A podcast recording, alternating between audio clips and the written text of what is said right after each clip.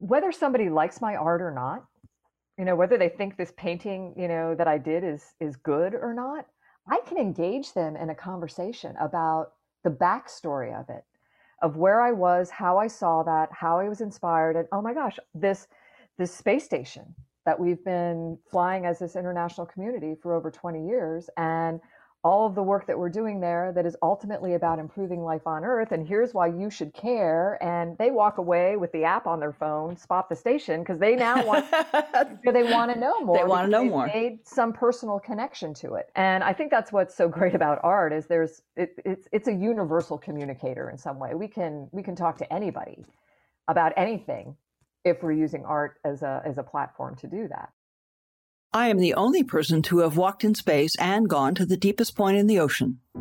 Hi, I'm Kathy Sullivan, and I'm an explorer. Exploring doesn't always have to involve going to some remote or exotic place. It simply requires your commitment to put curiosity into action.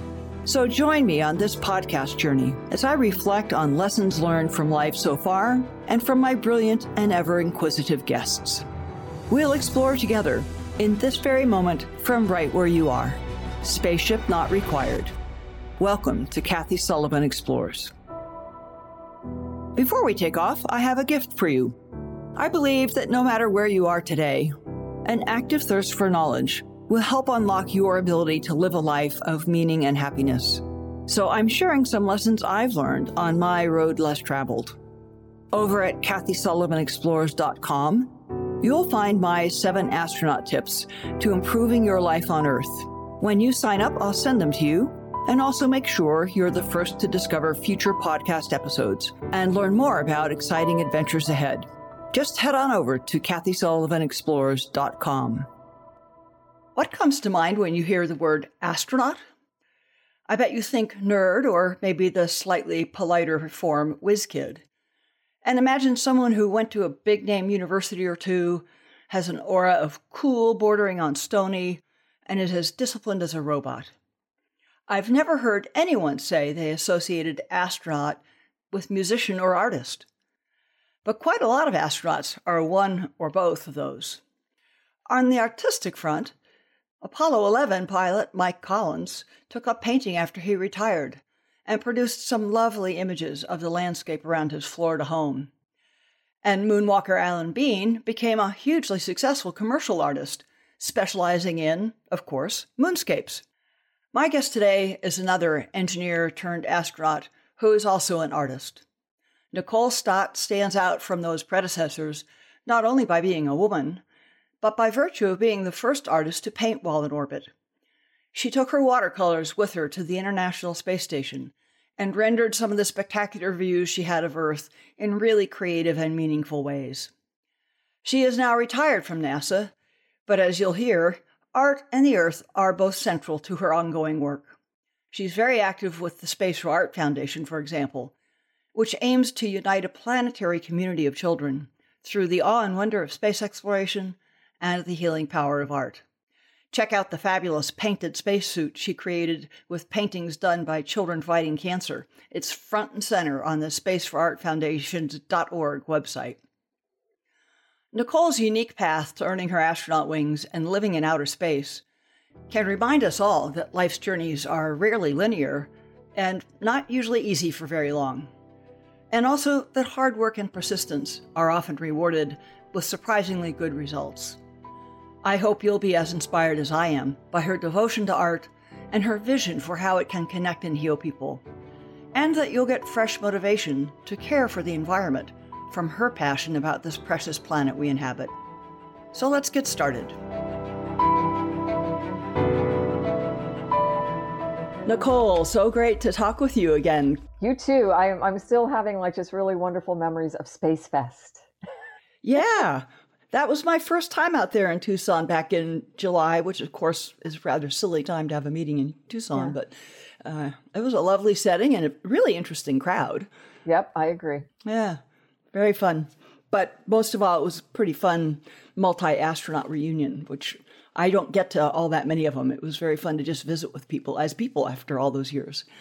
It is. And you know, I think that even more than our like official astronaut reunions, there there's more opportunity there for us to actually I don't know if it's in the you know if it's just the rides to and from the airport or the you know sitting at a table next to each other or whatever it is but there seems to be even more opportunity there to mix with each other to communicate and to see people that you wouldn't normally like you know find your way to because they weren't the ones you knew or something. I mean i think it's it's a really and, and then you're surrounded by incredible yeah i think the big astronaut reunions everyone sort of resorts to their cliques their classes yeah. or their crews and at least i found much less regaling each other with our own space stories at the space fest gatherings yeah. it really was like just being friends together and yep. talking about lots of things that were going on in lives. Uh, and the bigger astronaut reunions somehow seem to be the, you know, reliving our glorious old days. Yeah.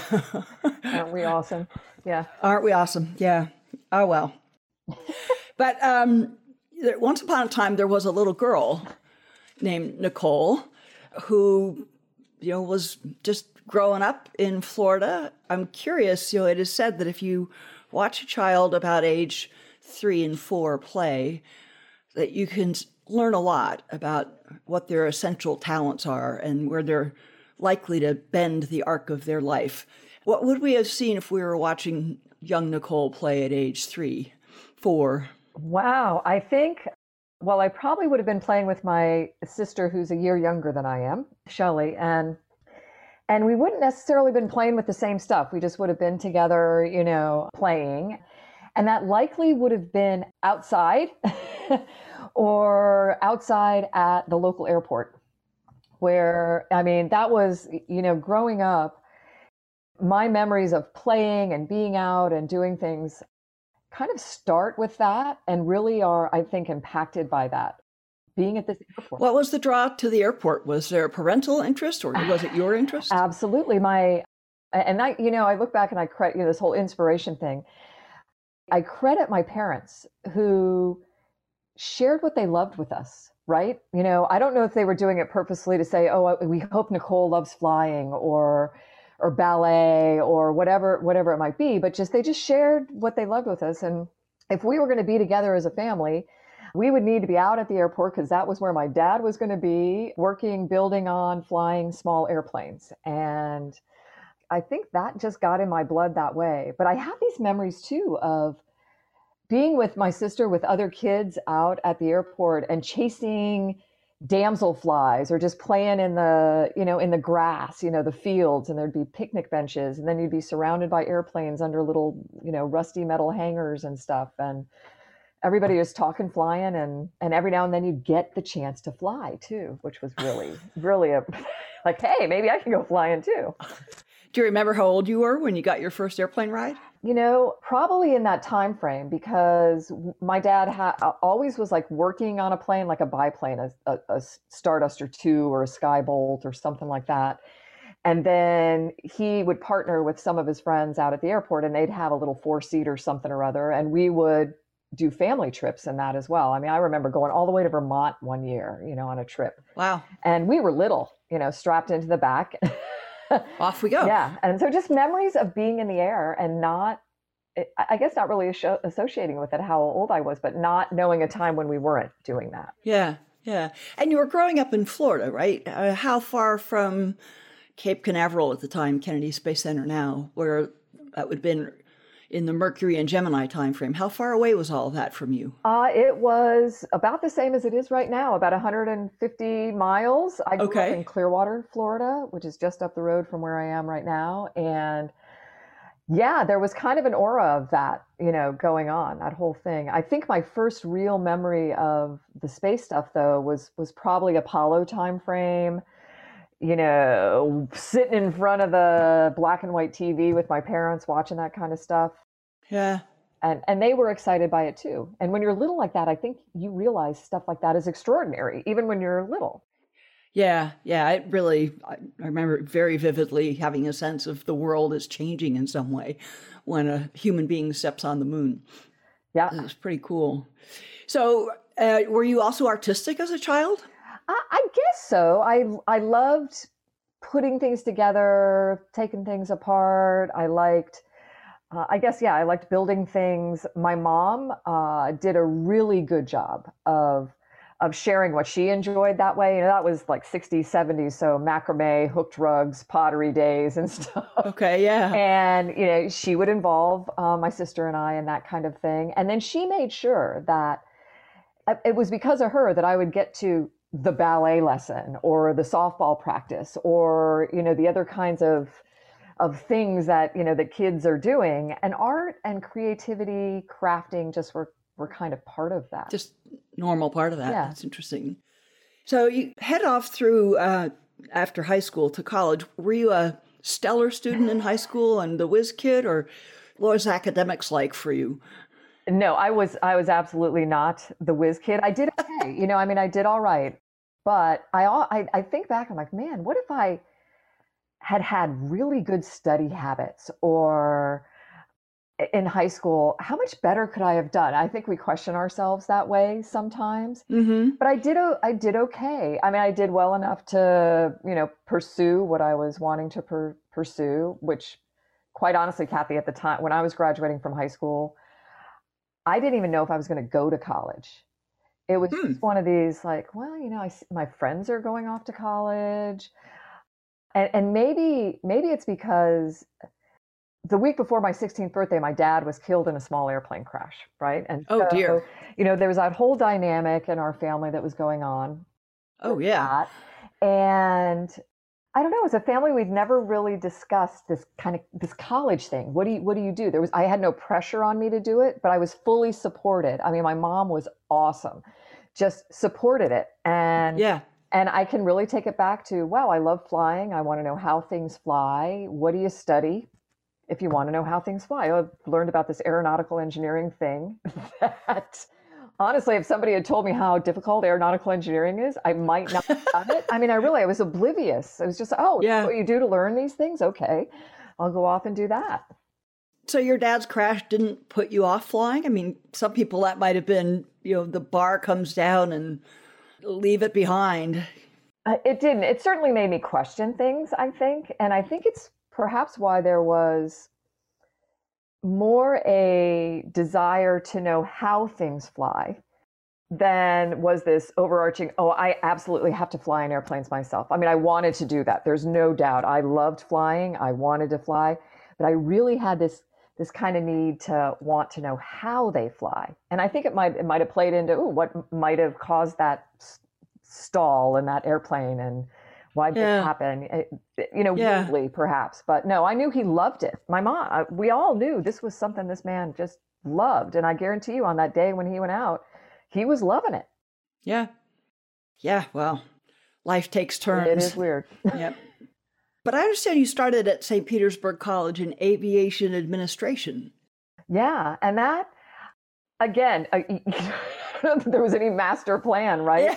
It was just I knew I, I knew I also wanted to to earn my private pilot's license Okay. as part of all this, and and really and truly, I probably wasn't ready m- maturity wise and i mentioned that study habit thing i really didn't have the whole study habit thing down i didn't know i didn't have it down but i really didn't have it down when I graduated from high school. And I discovered this program at the local community. It was St. Petersburg Junior College at the time. And it was aviation administration. It was kind of a aviation business degree, introductory business degree. Yeah. But you could earn your private pilot's license in a very structured way through that program at PIE at St. Pete Clearwater Airport, control tower, you know, all Yeah, of that whole- that that made sense if you really wanted to continue to fly. And it was awesome. It, wa it was probably one of the best things I ever did. And then all those classes that Yeah. you take at the beginning of school, they all rolled right into the, the engineering program as well. And that the engineering is what you did at Embry Riddle, right? Yes. Yeah. Yeah. Cool. And then you followed that with another degree in engineering management. I'm not sure I know at all what engineering management is about. I know. I've managed engineers, but I'm still not sure I know what that content would But be. what's the management of engineering? Yeah. so uh, really, I, I think the best way to describe it is that it's it, it's an industrial engineering degree. It's about the, the the processes, the ways of bringing engineering to life. I think the logistics, the project management, the I don't know, just the the things that you might not have built into an aeronautical engineering degree. Okay. And you know Jay Honeycutt, right? Yes. You know Jay. A, a, a mutual NASA friend. Yes, absolutely. The one of I'm my second dad, I will say. Just incredible human. And when he came to the Kennedy Space Center, that's when I don't know, I was there a year or two, and they had hired a bunch of young engineers to come in uh, when we were getting back to flight after Challenger. So the Challenger explosion in 1986. So it's yeah. 1988-ish time frame. Yep. Yep. And Jay comes in to manage to be the director of uh, shuttle operations at the time, and that's where I was working.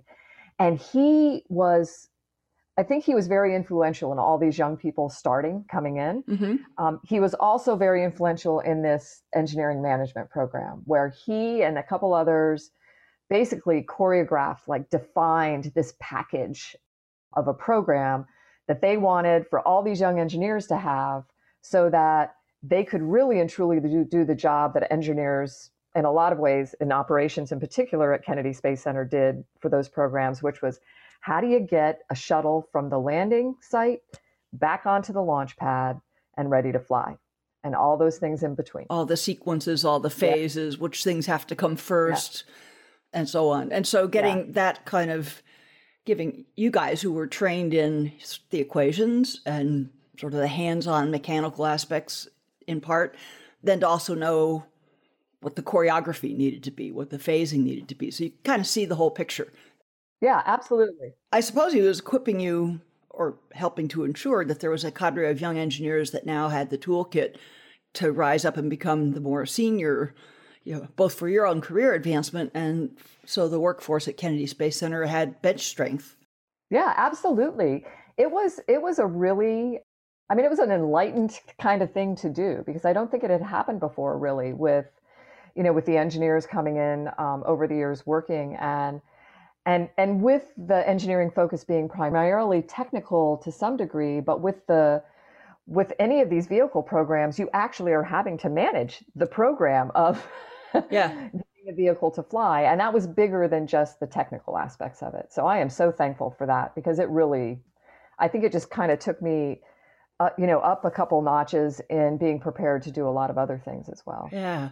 So that was um, you sort of glossed quickly past a it really fascinating phase of things that you and i share in common and that is a space shuttle would land ideally on the big runway at the kennedy space flight center and the fancy astronaut crew would get out, and a bunch of engineers from the Kennedy Space Center would get into the vehicle and attach it to a, a, tractor, basically, and tow it to the main industrial work area at the Space Center into this ginormous hangar that was called the the OPF, the Orbiter Processing Facility. And then all sorts of platforms and ladders and diving boards, you know, a whole building a skeleton would be built around the outside and inside of the shuttle, and it would be crawling with little ants called engineers for months and months and months while everything was cleaned up and tidied up and refurbished and turned back around into the state it needed to be in to go launch again. And then you tip it up on its tail and attach it to the boosters and take it out yep. to the launch pad. And that's what you were in the middle of, right?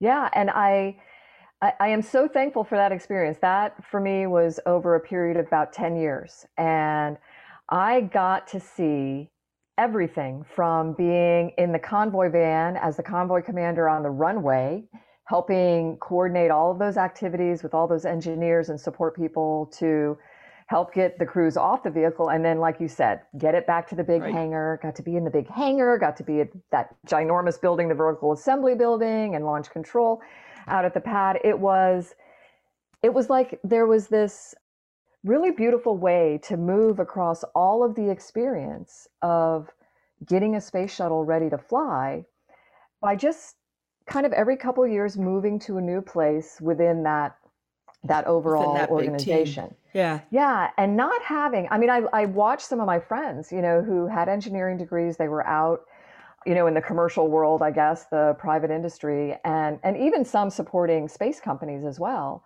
And for them to get that that diversity of experience, to meet all of the people and see all of what was going on within even their world, they had to leave their company and go move to another company to get uh, you know another kind of piece of that experience. Yeah. And i just felt so fortunate. And with with people like jay honeycutt and tip talone and mike mcculley when he came through and was working in operations and, and some of these bob sieck these incredible folks that that knew that somehow knew that we needed to get to to have the experience across all of it to really be you know the best that we could be yeah, it was very enlightened management because I think you're right. In a private sector company, you're kind of a, a, a, certain peg in a certain slot, and that's what we need you to do. And yep. they don't seem to, most companies don't seem to quite appreciate the value of diversifying the skill set of their folks. So you're 10 plus years at the Cape, at Kennedy Space Center, doing that kind of work. You then end up shifting to Houston, not yet in an astronaut role, right? But in a sort of helping astronauts know how to fly role. Tell me about that. Yeah, well, that was actually that that whole shift from KSC or Kennedy Space Center to Johnson Space Center in Houston was really at the point where I was, wow, could this astronaut thing be possible for me? Because you would have met a lot of astronauts as, as oh, crews. Yeah. you may well have worked on one of my flights. Either I think I did. I think Hubble, I did. Discovery and, for Hubble or yep. Atlantis for the Atlas 1 payload in 1990, 1992. Yeah, absolutely. And in awe of you. I'll just say, I mean, I'll Little did you, you know. no, you know, we've met each other now, though, right? No. no, absolutely. And it was cool because I mean, I'd watched the whole moon landing thing, right, as a kid. I was was in awe of that as well. This idea that humans are not just in airplanes off the planet, but on the moon or circling the earth on space shuttles and doing really in- incredible things. And no one ever told me I couldn't do it, right? I'm so thankful for that that nobody said, "Oh, Nikki, you know, your hair's brown or you're a girl or whatever it is that, you know, would be this reason why I couldn't consider doing that."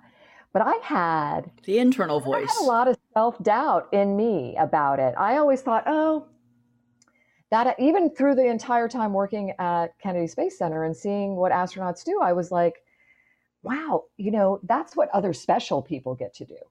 Ah. Why would they ever pick me? I haven't done anything that, uh, you know, but it was that time at, at Kennedy that as I was watching you guys prepare for flights and inter- interface with the the spaceships and things, and get the chance to talk to you in these briefings that we do before launch, I started to see. I'm like, wow, you know, an astronaut's job, like 99.9% of an astronaut's job, is not flying in space. Right. That's right. you know, and I'm like, man, as best I could tell, you know, the, the math or whatever, I was like, you know, about 80% of it seems to be a lot like what I'm already doing as a NASA engineer. And that gave me at least the motivation to go talk to people like Jay and Tip and others and say, hey, what do you think about this astronaut thing? Could I, you think I could consider yeah. that? And they were amazing. They, they, you know, they didn't say, oh, Nicole, you'd make the best astronaut there ever was, you know, and try to encourage me that way, though they might think that now. I don't know. Um, I'd like to think so.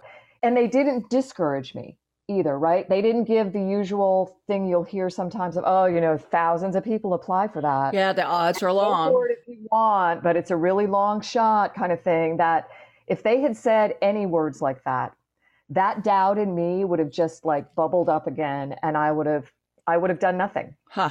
But they just said, Nicole, and back in the olden days, you had to do this. Pick up the pen and fill out the application. Yep. That's what they said. And I was like, oh my gosh. Am I clueless? And like, ah, yeah. And it was like they gave me permission to do the the one thing we have control of in that whole process, right? Is deciding to apply the application. Yep. That's exactly and I hug them and thank them every time I see them. You know, as you know well, it is absolutely true. The odds are very long. Yeah. But it's also absolutely true. The odds are only zero if you don't apply. Yeah, and it's it's incredible. I mean, I I really thought, okay, even then I thought, oh, I'll fill out the application, still don't stand a chance, all that. Was very fortunate and likely with their support to get an interview the first time. Which is, by the way, for those on the line, that's a big deal. It is just getting the interview anyway, ever. Because there will typical numbers for our class, it was like 9,000 applicants. Yep. Sometimes it's been as high as 15 or so 1000 mm-hmm. out of which maybe 200 to get an interview. Yeah. So it is a seriously big deal if you get yeah. actually physically invited to go to Houston and interview in the astronaut selection process. Yeah. And, and one of the things I always tell people about that, because I, I, I'm sure you have this happen too, Kathy, is that I'll get requests from people I might have met one time, obscurely somewhere, you know, to be a reference for them, right? And I get I get why they're asking. I get it. But I think you're absolutely doing a disservice to yourself if you do that. If you just reach out to somebody because they're an astronaut or they have some high level position in NASA or you think they can influence the, the decision making. Because it, I never would have felt comfortable asking Jay Honeycutt for a reference if I didn't know that he knew me and that he might know me better than I knew myself in some ways, right? And that he knew a lot about what uh, NASA really needed in astronauts and what the job takes, and he would not lie on your behalf. He'd be truthful. No, and that he would be the best kind of reference you can have, right? right? Because they know you. They they'll be honest about you, and those are the people you should be putting on your on your right. form, um, not seeking out the ones you think will just look good. But did that first interview, went through that process. Oh my gosh, I was like, you know, these 20 people I was with uh, I said, okay, enjoy this, Nikki, because that's a, that is exactly what I did. I looked around myself. I was, I was like, okay, gratitude. Be thankful you are here. These are really cool people that you're getting to meet.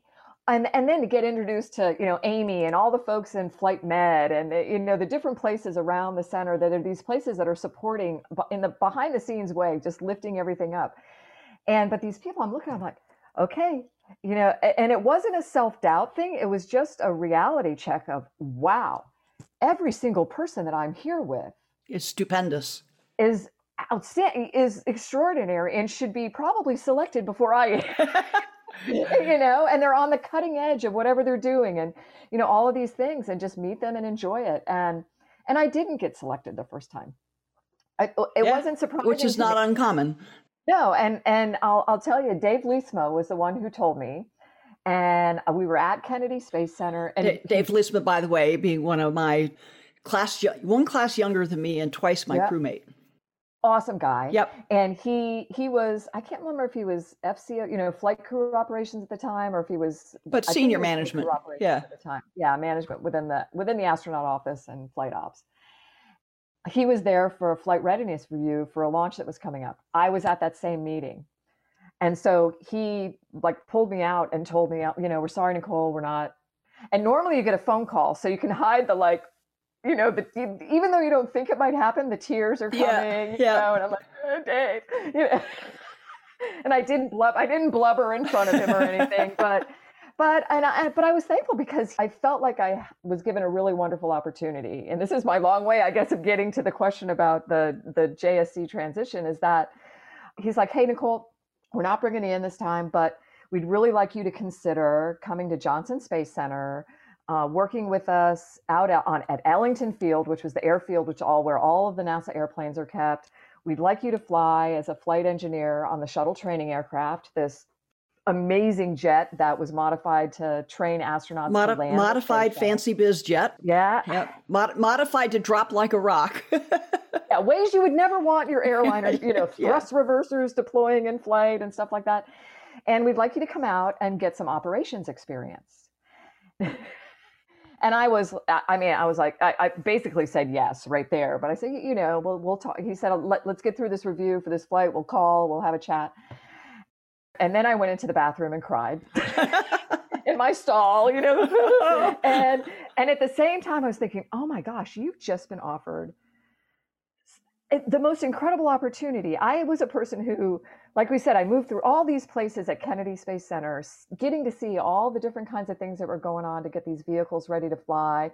And now I was being offered the opportunity to see it from a whole new perspective, working with the people that I think I want to be a part of, right? Not to mention those amazing folks, incredible personality and professionalism out at at Ellington Field and aircraft operations that I got to work with.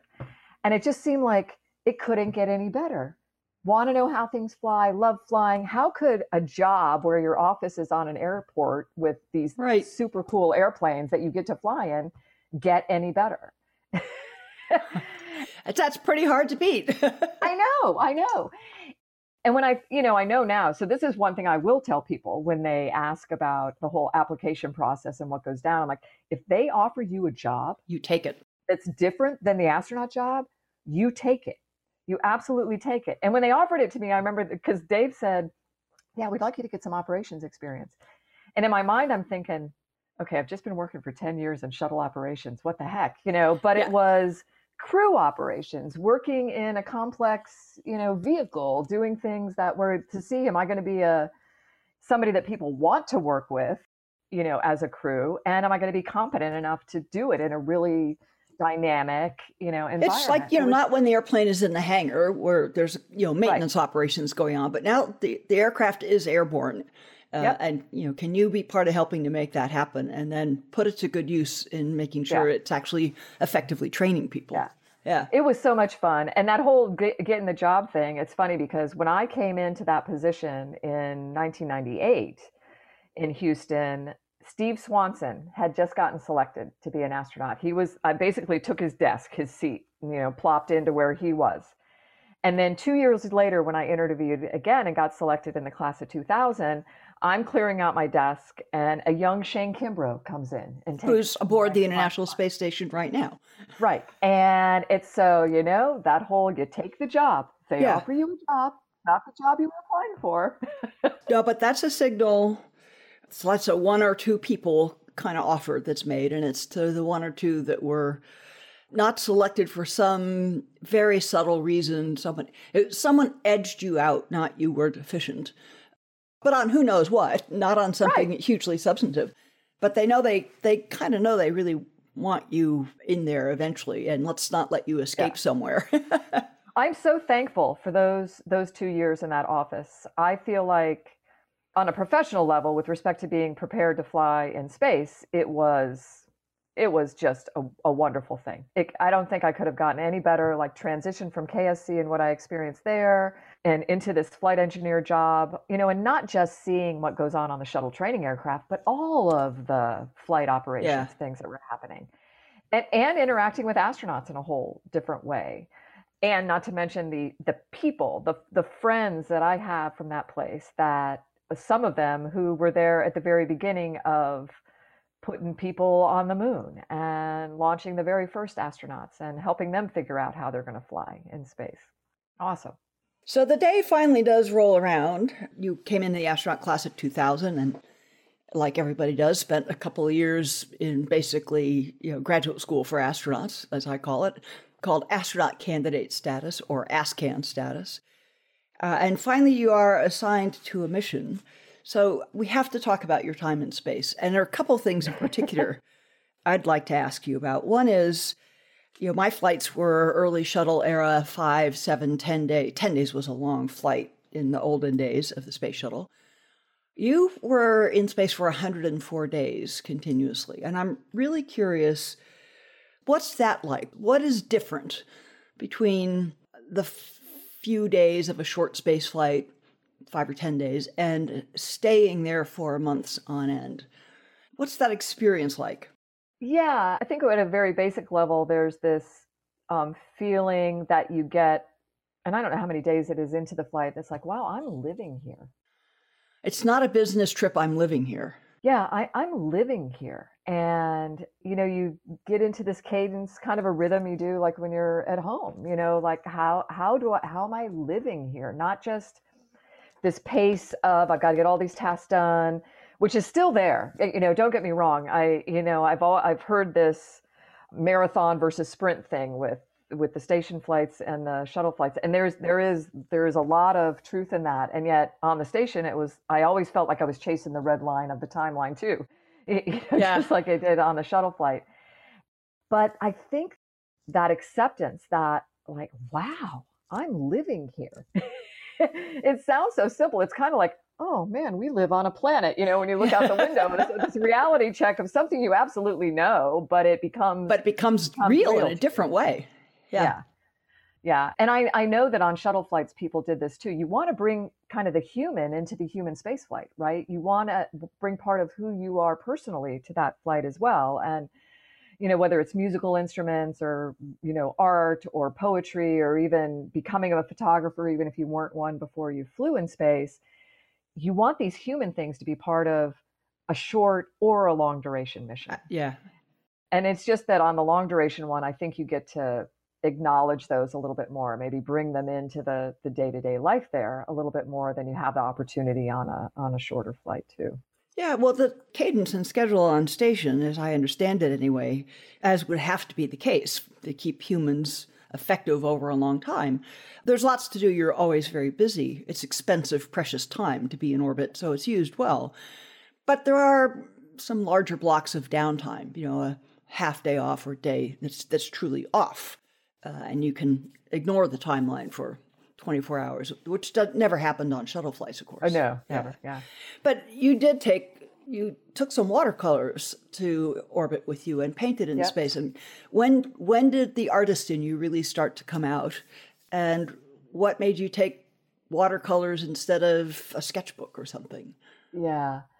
Well, you know how all this stuff, even flying, uh, I mean, all of it, just even the conversation, it comes down to the people, right? Kind of the people that encourage us, that again know maybe more about us than we know about ourselves sometimes. And I don't know, did you ever have the pleasure of meeting Mary Jane Anderson? No. So, Mary Jane Anderson was one of the flight crew equipment people for us in the astronaut office, flight support people the folks that get your clothing and your eating oh, utensils everything. and everything ready. Yeah. Everything about what you will need when you're in space. If you think about moving into the space station, they're basically the people that pack up all your goods so that you've got what you need. Yeah. They know what you need and they know how to kind of get out of you what you might know not know you need or what you might enjoy even when you're going there. And I have vivid memory of sitting with Mary Jane in you know, an office in our astronaut office, you know, suites and um, sitting there talking about this this bag. We got this one bag of personal items to take up, and I mean, like like the size of a small. I don't like bigger than a hygiene kit, but not, you know, like a small duffel, maybe. Yeah, know? like a really small igloo cooler kind of size. Yeah, yeah, not huge at all. You know, you're not packing your whole, you know, everything that everybody wants to give you. maybe thing. 10 by 10 inches. Yeah. Yeah. And I think, like everybody, you know, I want pictures of my family and friends to take with me, my favorite book, maybe, the Sudoku puzzles, t shirt from high school, my son's little stuffed animal dog that he wanted me to take with me, you know, things like that, where my motivation and most of it was like how do you pack something that you're going to share the experience with other people right. you know afterwards or have them be part of the the mission and she just looked at me and she's like, you know, Nicole, we're going to put all this stuff in here. And she said, but you're going to be living there. And you are in your mind right now, you're worried about your checklists and doing all your tasks the way you need to do them and being technically competent with all of that's going to go down. But you are going to be living there and you will have free time. Please consider bringing something with you. Can't be huge. Got to pass the, you know, the toxic tests and all of that but please consider bringing something with you that you enjoy, that's part of you, that you enjoy doing here on Earth. In quiet time. Yeah. Oh my God. I get goosebumps thinking about it. It's like that word, that gratitude, thankful word just comes up so many stages along the way and, and in ways that you don't realize maybe are quite as impactful as they are when they're happening. And thank you, Mary Jane, because I would never have thought to bring a little watercolor kit with me and think mm-hmm. about painting in space if it hadn't been for her. Was that something you did for pastime on Earth? It is. I didn't have, you know, in preparation in those couple years before flying in space, I didn't have a whole lot of time to do it in my in whatever well, free yes. time I had, you know, here on Earth. But I really loved it. I loved painting with all different kinds of mediums and doing mixed and woodworking. And you know, I wasn't going to be able to bring the saw in the wood, so you know, you know those kinds of things. But I would not have thought about it on my yeah. own. And it is one of the most personally, like personal highlights for me of flying in space was the opportunity to do that, putting the human in human spaceflight thing. That's so cool. Yeah. I've been reading uh, your book, Back to Earth, and no, thank you. On that on that note, you said something that we've all experienced, but you said it so brilliantly, and I'm going to read your quote to you because it's right on the money. Okay, thank you. Here it is. No picture, no video, no conversation with others who have flown before can prepare you for what you will see with your own eyes and feel with your own soul. So, tell me what you remember of your first glimpse of Earth from space. Yeah, uh, so my first glimpse was after floating up to the flight deck because on my first flight I was I kind of joke that I was cargo, although I did do a spacewalk with those guys, so I, I wasn't totally cargo. But they were the STS 128 crew, the Discovery crew. They were taking me to um, station for this three month stay. So I was on the mid deck for the that lower deck. That launch, yep, lower below the guys and uh, up on the flight deck. No, really, no window. And uh, yeah, there's there's that you know out the hatch, and I think it's blocked at that time, so you can't even see out that. So yep after getting unstrapped and floating up to the flight deck because I think you know you're you're not necessarily elbowing your crewmates to have that opportunity but you you want to get up there and get your face in front of a window. And so uh, it was one of the overhead windows like if, if you looked at the top of your airplane it would be a window you know that would be above your seat. Floating up and just i don't remember where we were. There was water as there you know most of the time is but I remember being just completely captivated and surprised by how crystal clear everything was, by about how Earth looked like this glowing, iridescent, like translucent, brightest thing I'd ever seen with all the colors you know Earth to be splattered all over it and set against the blackest black I had ever seen in my life. Like I couldn't, I like before that, I hadn't even imagined colors and black to be that way. And it was I, again, you know, we're we're doing the goosebump stuff.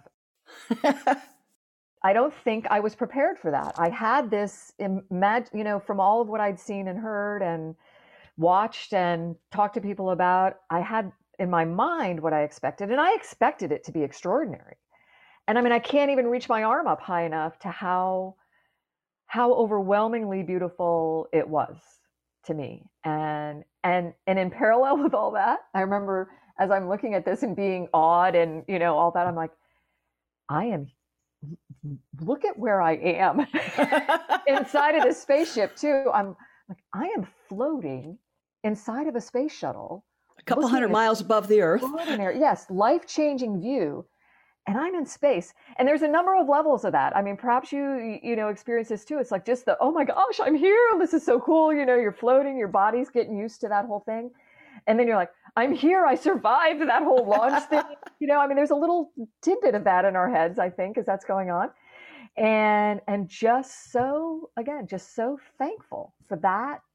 You know, to know I was in this this very special place, and and I think from that point on I, mean, it always surprised me that way every time I looked out the window, um, and something new and surprising as well. But I just felt like, man, this is something we we are obligated to share in a meaningful way.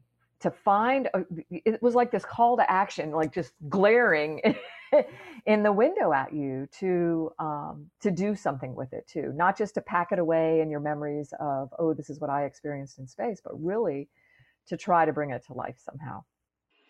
Yeah, and not just come home. I know part of what I always felt was uh, I can come home and I can, you know, show my vacation pictures over and over yeah. to countless audiences, and that's a form of sharing what we saw. And I always just knew deeply, yeah, it is some sharing, but that's that's not enough. That, that to find some vehicle some activity by which you can share it, I can share it, uh, that has more substance than just you know look at my cool pictures. Right. Very cool. And I, I mean, I. I, I followed your story after you know after leaving the astronaut office. I mean, I think about you know here we are, people that work for NASA. You go off and run NOAA. I mean, that's a big deal, and and it's it's not just because it's this you know big well respected org. It's because of what is happening within that organization that so wonderfully pairs with the experience you had, right? That now Absolutely. you can develop it, share it, make real change based on it through a, a totally new platform. Yeah. Which is also based on something you love. Right. And I think that's what each of us need to find. And it's not just those of us that have flown in space, it's everyone. You know, we need to really acknowledge what we love and how we, what our talents really are and how we can put them out in the world in a way that, I don't, know, you know, it seems kumbaya, but it's like that makes life better. Right. right. Yeah. Yeah, very much. Um, there's something else that your crew became famous for uh, or infamous. I don't remember now if it was your first crew or your second crew. But you had this interesting intersection with Stephen Colbert. Yes. Tell us about that. yeah, that was that was a- and how it came about.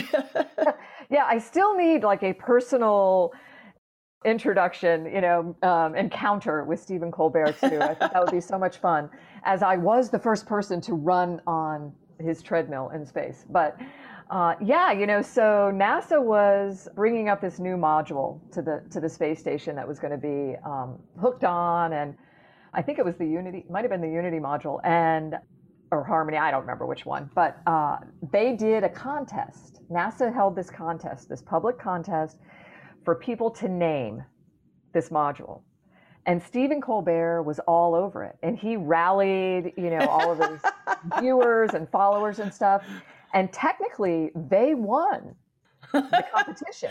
Right? So we'll have Harmony and Unity and Zvezda and Colbert. And Probably and so not. NASA just wasn't going to go for that, right? They weren't going to go for the module Colbert. You know, though when we look back on it now, I think they did a really cool thing. But we had this new treadmill that was coming up to station, a really cool, and it's a great treadmill. And they offered the opportunity for the treadmill to be named after Colbert. And they made up an acronym even. Yes. To, yeah. His name, it's the Combined Operating Load Bearing Exercise Re- Resistance Treadmill or something like that. and we have this sticker. We have this sticker like smack dab in the middle of the kind of the base of the treadmill.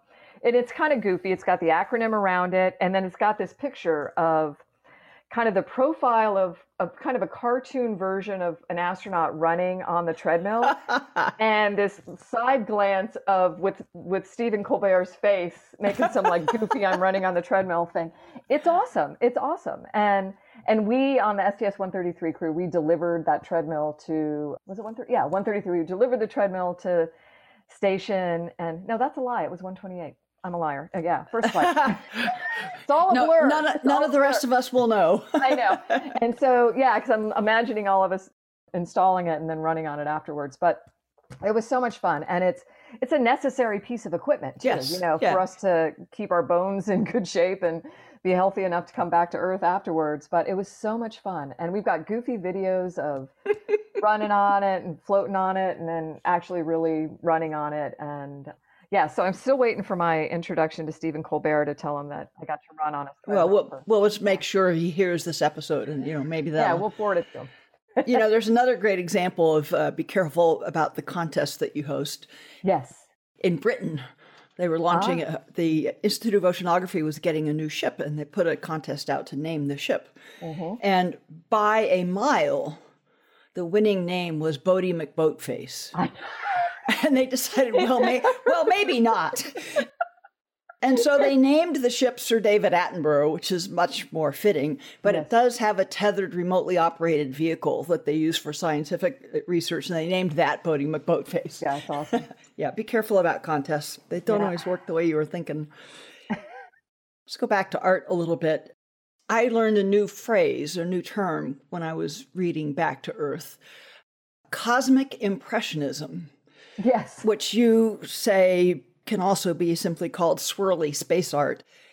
But as I thought about that some more, I came to a conclusion that I want to test the truth of, and you will probably know this. It seems to me that earthbound artists who imagine space tend towards the cosmic impressionism, the swirly stuff, galaxies, the cosmos.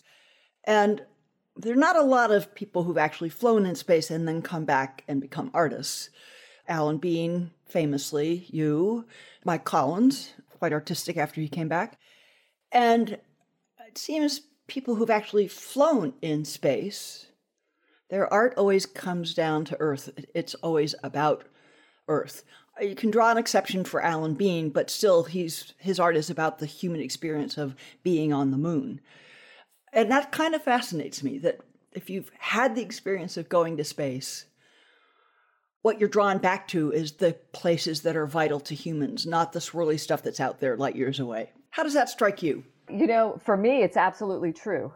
You know, if you look at Mike Collins' art, I think he has one piece of art that he calls this like Snook Launch One or something. And even that, he's incorporating some like natural aspect of Earth into this launch pad with a the profile of a snook fish launching. Right. You know, everything else he does or did, sadly did, was like Florida nature. Yep. You know, the the world that surrounds him, right? Rediscovering, and this is how I like to think of it, like rediscovering the awe and wonder that's around us every day. Every day. Right? And Alan Bean, I think the same is true. Like you said, yes, he's he beautifully portrayed these scenes on the moon and to share that experience. But was blessed with the experience to the opportunity to speak to him about his art. And i mean he was an engineer when he did his art for the most part. Yes. But then he embellished with you know hammer prints from the hammer he had on the moon and you know boot marks on the boot imprints in the paint and little pieces of thread that had moon dust in them you know in the painting as well. But while you would look at the painting and there was this engineering sense to it and then sometimes fantastical with putting all three crew members on the moon instead of just the two. Right. His inspiration was through the work of monet. The colors that he put into his paintings were very much of earth. They weren't of what he saw on the moon. That was like the most special thing talking to him about his paintings was that he was inspired certainly by those experiences on the moon and wanting to share it but he was bringing into it, this nature of earth, the colors of earth into those paintings too. And I think we are with without it's limitless the inspiration that I have. I mean, I could paint for the rest of my life based on what I saw through that window of the spaceship. And and I have done some things that are of spacecraft and things like that, but the what really kind of I associate with myself are the earth views are you know my kind of swirly interpretation of, you know of what i saw at the window.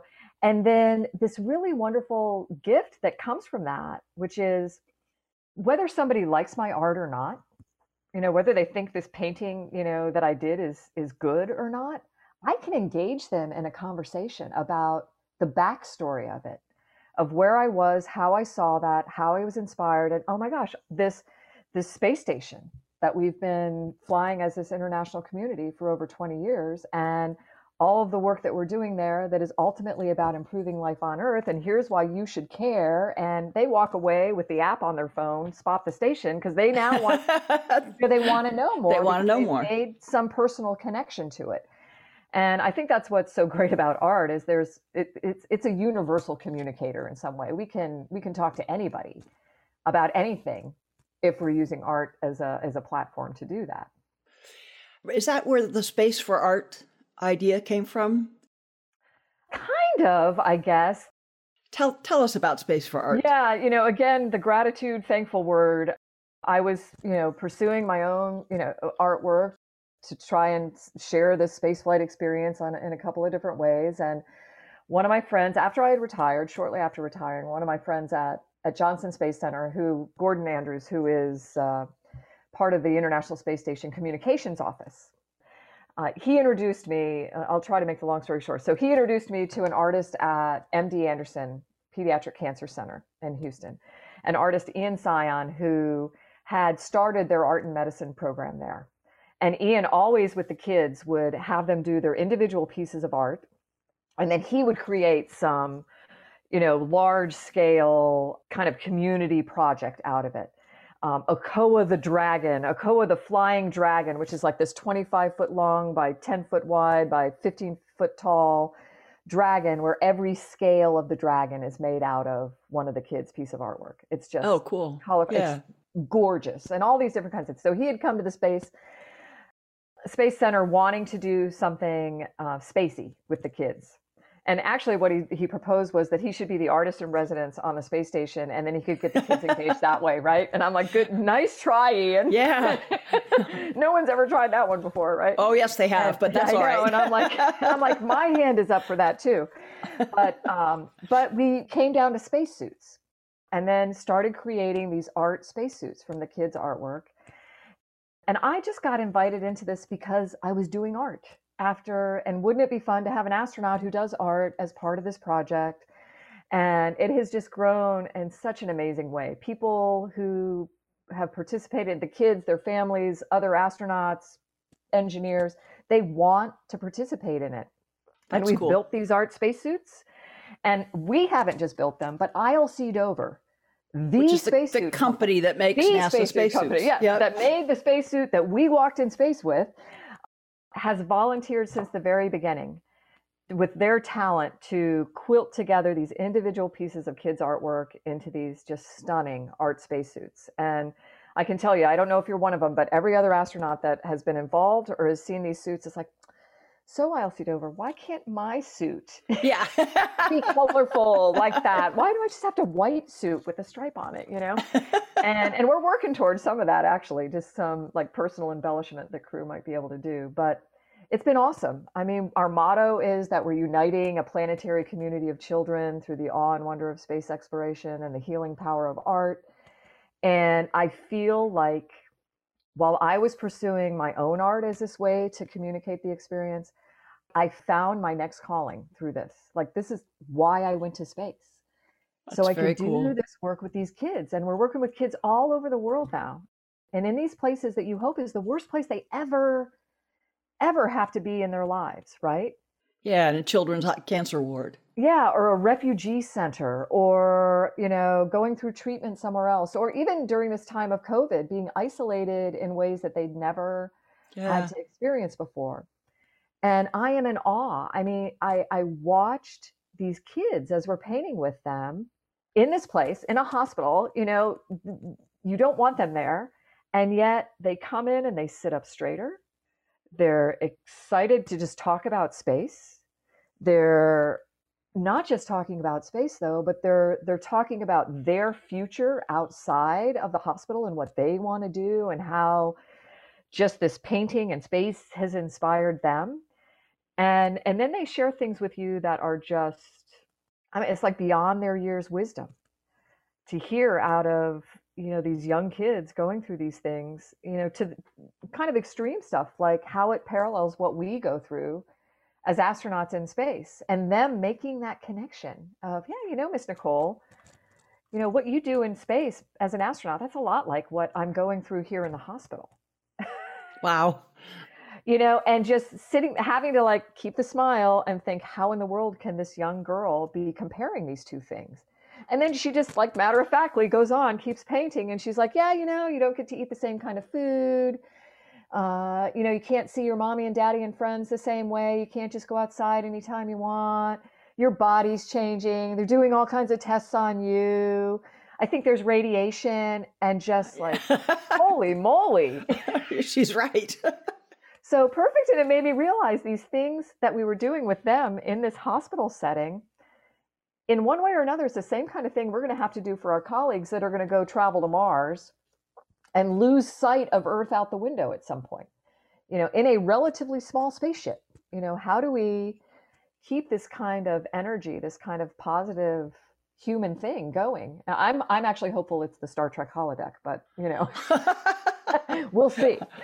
I love it. I, I want you to say once more the sort of mission statement of Space for Art. It was so eloquent. Aw. yeah, the we've we've come up with this. It, it is, I guess, our mission statement, our motto for the the Space for Art Foundation is that we are uniting a planetary community of children through the awe and wonder of space exploration and the healing power of art. Brilliant. And fabulously important work. And uh, we are all very lucky that you made your way from getting space shuttles ready to fly, to bringing the experience of space and everything it means for humanity back to Earth in such fabulous ways. The artistic astronaut, Miss Nicole. so good to talk to you. You too. Thanks so much for joining me on today's mission. For more solo shows and deep dives with incredible guests, along with all the ways to get the podcast and much more, head over to KathySullivanExplores.com.